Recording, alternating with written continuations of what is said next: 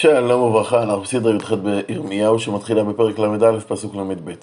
בסדרה הקודמת סיימנו כשראינו איך, איך ירמיהו מספר שהחזרה לארץ ישראל של עם ישראל תתלווה בברית חדשה בין ישראל לבין השם. הנה ימים באים נאום אדוני וחרתי את בית ישראל ואת בית יהודה ברית חדשה. ראינו שהשונה בברית החדשה הוא שבניגוד לברית הישנה שהופרה על ידי ישראל שוב ושוב, ברית זאת תישמר על ידי ישראל. כי זאת הברית אשר אכרות את בית ישראל אחרי הימים ההם נאום אדוני.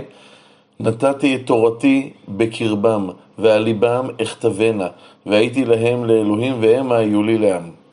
כלומר, בניגוד לברית שנחרטה בעבר עם ישראל, שהייתה חיצונית לישראל, ברית זאת לא תשנה דבר במהות הדברים. הרי דבר השם הוא אמת ונכון לעד. שום דבר בתוכן הברית לא ישתנה, אבל השינוי יהיה בקישור שבין דברי הברית לישראל. ונתתי את תורתי בקרבם ועל ליבם יכתבנה. כלומר, כשם שהאדם לא מתכחש לגופו או לליבו, כך הוא, לא, הוא לא, עם ישראל לא יוכל להתכחש לברית הזאת שתיכתב על ליבם ותמלא את קרבם. זה יהיה טבעי להם, וממילא, ולא ילמדו עוד איש את רעהו ואיש את אחיו לאמור דעו את אדוני. כי כולם ידעו אותי למקוטנם ועד גדולם נאום אדוני. כי אסלח לעוונם ולחטאתם לא אזכור עוד. כלומר, כיוון שהברית תמלא את תודעתם של ישראל, לא יצטרכו ללמד אחד את השני שיעורי אמונה. נוכחות השם תאיר את חייהם. וכן אנחנו מגיעים לנבואה חדשה שמדברת על נצח ישראל. כה אמר אדוני, נותן שמש לאור יומם, חוקות ירח וכוכבים לאור לילה, רוגע הים וימוג עליו, אדוני צבאות שמו. כלומר, מי, ש... מי שבעצם יוצר את כל חוקי הטבע, את כל אה, האופן שבו העולם מתנהל, זה הקדוש ברוך הוא.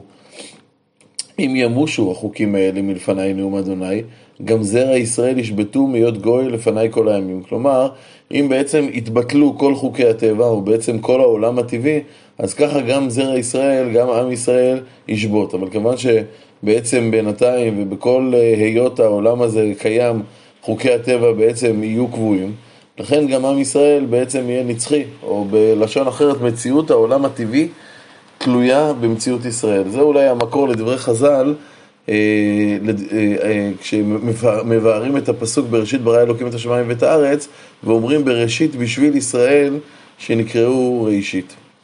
נמשיך, כה אמר אדוני, אם ימדו שמיים מלמעלה ויחקרו מוסדי ארץ מלמטה. כלומר, אם הייתה אפשרות למדוד את גודל השמיים, להכיר את כל מוסדות הארץ, אז גם אני אמאס בכל זרע ישראל על אשר עשו נאום אדוני. כלומר, אז, אז באמת, כזה, אם, אם היה מציאות כזאת שאדם היה יכול להבין את, ולדעת את כל, אה, את כל היקום כולו, אז באמת היה מציאות כזאת שאני אמאס בישראל. אבל כיוון שאין מציאות כזאת שבו האדם יכול להבין את כל סודות הבריאה, ככה גם מובטחת אה, נצחיותו של עם ישראל בעולם. כעת ירמיהו עובר לדבר על ירושלים שעומדת להיבנות אה, לשם השם. הנה ימים באים נאום אדוני ונבנתה העיר לאדוני, ממגדל חננאל שער הפינה. ויצא עוד קו עמידה נגדו על גבעת גרב ונסב גואטה. אנחנו לא יודעים בדיוק איפה זה מגדל חננאל ואיפה שער הפינה, איפה מגדל גרב ואיפה גואט. אבל על פי ההקשר ברור שירושלים עתידה להתרחב מעבר לגבולותיה הקודמים. וכל העמק הפגרים והדשן וכל השדמות עד נחל קדרון ועד פינת שער הסוסים מזרחה קודש לאדוני, לא ינטש ולא ייהרס עוד לעולם. כלומר, נראה שעמק הפגרים הזה, שהוא מזכיר פה, כל עמק הפגרים הוא גיא בעיננום, הוא נקרא ככה בגלל גופות ההרוגים הרבים, אה, גופות הרבים הרבות של אלה שנהרגו בנפילתה של ירושלים, שמילאו את העמק לאורכה ולרוחבה. אה, גם גיא בן אנום שנטמע בעבודת האלילים ובעבודת המולך בזמן בית המקדש הראשון, גם הוא יהיה קודש להשם. כעת אנחנו עוברים לסיפור מופעים, סיפור שהוא סיפור קלאסי שמדגים את, ה, את הקושי הנורא שיש בתוך הנבואה. הדבר אשר, אשר היה אל ירמיהו מאת אדוני בשנה העשירית לצדקיהו מלך יהודה היא השנה 18, 18 שנה לנבוכדנצר. אנחנו נופים עכשיו לירושלים שמצויה במצור בבלי כבר זמן ניכר. אנשיה של ירושלים לא יודעים שזו השנה האחרונה של חירות ירושלים. בשנה שתבוא לאחר מזה אה, ירושלים תיפול, בית המקדש יישרף באש, את זה אנחנו יודעים, הם עדיין לא יודעים את זה. ואז חיל מלך בבל צרים על, יר... על ירושלים, וירמיהו הנביא היה כלוא בחצר המטרה אשר בית מלך יהודה. כלומר, בזמן הזה, הזמן הנורא, הקשה הזה, שזה הזמן שבו צריך דבר השם להיאמר בעוז, הזמן הכל כך הנורא הזה שצריך בו את הרוח האלוקי, דווקא אז ירמיהו יושב עצור בחצר המטרה, בבית הכלא שבחצר בית מלך יהודה. אם תשאלו מה ירמיהו עושה בכלא, התשובה פשוטה. אשר כלאות צדקיהו מלך יהודה לאמור, מדוע אתה ניבא לאמור? כה אמר אדוני הנני נותן את העיר הזאת ביד מלך בבל ולחדה, וצדקיהו מלך יהודה לא ימלט מיד כסדים, כי יינתון תינתן ביד מלך בבל, ודיבר פיו עם פיו, ועיניו, את, עיניו תראינה, ובבל יולך את צדקיהו, ושם מיד פוקדי אותו נאום אדוני, כי תילחמו את הכסדים, לא תצליחו. אז ברור, ירמיהו ניבא נבואות שצדקיהו חשב שאסור לומר אותן. המלחמה עם הכסדים לא תצליח, אומר ירמיהו. ירושלים תיכבש על ידיהם, צדקיהו יובל כשבוי לבבל. ולכן צדקי המלך יהודה זרוק את ירמיהו לכלא. בתוך הסיטואציה הזאת שבה אה, ירמיהו חסר האונים מחכה לסוף הנורא, אף אחד לא שומע לו, ירמיהו מקבל נבואה. ויאמר ירמיהו, היה הדבר אדוני אלי לאמור, הנך נמאל בן שלום דודך, בא אליך לאמור, קנה לך את שדי, אשר בענתות, כי לך משפט הגאולה לקנות. חנמל בן דודך יבוא לבקש ממך לקנות את שדהו, ובכך אה, אה, לשמור את השדה בחיק המשפחה. ואכן באמת, ככה היה למחרת. ויבוא אלי חנמל בן דודי כדבר אדוני אל חצר המטרה, ויאמר אלי קננה את שדי אשר בענתות אשר בארץ בנימין, כי לך משפט הירושה ולך הגאולה, קנה לך, וידע כדבר אדוני. עכשיו זה הזוי, השדה נמצאת בענתות. בימים כתיקונם זה די קרוב לירושלים, אבל, אבל עכשיו יש מצור, אין יוצא ואין בא. ירמיהו יודע שאין סיכוי שיצליח להגיע ולעבד את השדה בענתות קודם שיגיע החורבן והגלות. בימים שכאלה כל אחד מנסה לצבור נכסים שאפשר להחביא על הגוף.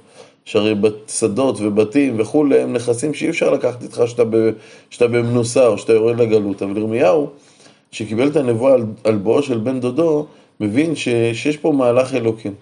למרות שלא הייתה הוראה בנבואה איך הוא צריך לנהוג בסיטואציה הזאת, ברור לירמיהו מה השם רוצה ממנו. ויקנה את השדה מת חנמל בן דודי אשר בענתות. ואשקלה לו את הכסף שבעה שקלים ועשרה הכסף. וירמיהו עושה את הקנייה בפומבי, ויכתוב בספר, ויכתוב והעד עדים, ואשכול הכסף במאזניים, ויקח את ספר המקנה, את החתום, המצווה והחוקים ואת הגלוי. כלומר, היו עדים, היה שטר מכר שהיה מחולק לחלק גלוי, שבו היו כתובים פרטי המכר, וכן חלק חתום שהיה מגולגל, וגם בו היו את פרטי המכר, והחלק החתום נועד למקרה שבו החלק הגלוי נמחק, או שיש חשש לזיוף בחלק הגלוי. ויתן את ספר המקנה אל ברוך בן אריה בן מחסיה, לעיני חנמאל דודי ולעיני העדים הכותבים בספר המקנה, לעיני כל היהודים היושבים בחצר המטרה. עכשיו, הסיטואציה הזאת היא גול עצמי של ירמיהו. ירמיהו אומר לעם כל הזמן, אין סיכוי לעבור את המצור הזה בשלום. הגלות עומדת אחר כותלנו. מעשה הקנייה של השדה מתפרשת כאמירה שהכל יהיה בסדר, המצור הבבלי ייכשל. הנה, אני קונה שדה על מנת שאוכל לעבוד אותו, לעבד אותו לאחר, לאחר כישלון המצור. וירמיהו לא מבין מה קורה פה, מה השם רוצה ממנו. והנה הוא מקבל עוד נבואה.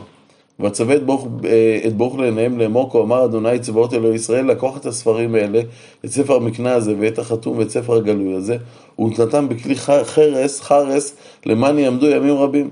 כי כה אמר אדוני צבאות אלוהי ישראל, עוד יקנו בתים ושדות וכרמים בארץ הזאת. אל תתייאשו, יהיה בסדר, בתים ושדות שכיום יש, יש רק במדור מוכרים, עוד יידרשו, יקנו בארץ הזאת. וירמיה עושה את כל מה שהשם רוצה שהוא יעשה, ועומד כל מה שהשם אומר לו לומר, אבל מיד אחר כך הוא מרגיש שהשם משתה בו. הוא מוסר את הנפש על הזכות לומר את נבואות החורבן שהשם שם בפיו. הוא נאבק בנביאי השקר שאומרים שיהיה טוב, שהמצור ייכשל. הוא נזרק לכלא, הוא מוכה, הוא מושפל, מבוזה. והנה השם אומר לו, תקנה שדה כדי לומר לכולם שיהיה בסדר. ויתפלל אל אדוני החט איתי את ספר המקנה, אל ברוך בן אריה לאמור. והתפילה של ירמיהו מתחילה בזעקה, אהה אדוני אלוהים. המצודו דוד כותב, אהה הוא עניין צעקה, יללה, שהיה נבוך מלדעת אמיתת פתרון קניית השדה. וירמיהו מתחיל לתאר את גדולת השם. הנה אתה עשית את השמיים ואת הארץ בכוחך הגדול בזרועך הנטויה. לא יפלא ממך כל דבר. עושה חסד לאלפים, משלם עוון אבות, אל חיק בניהם ואחריהם.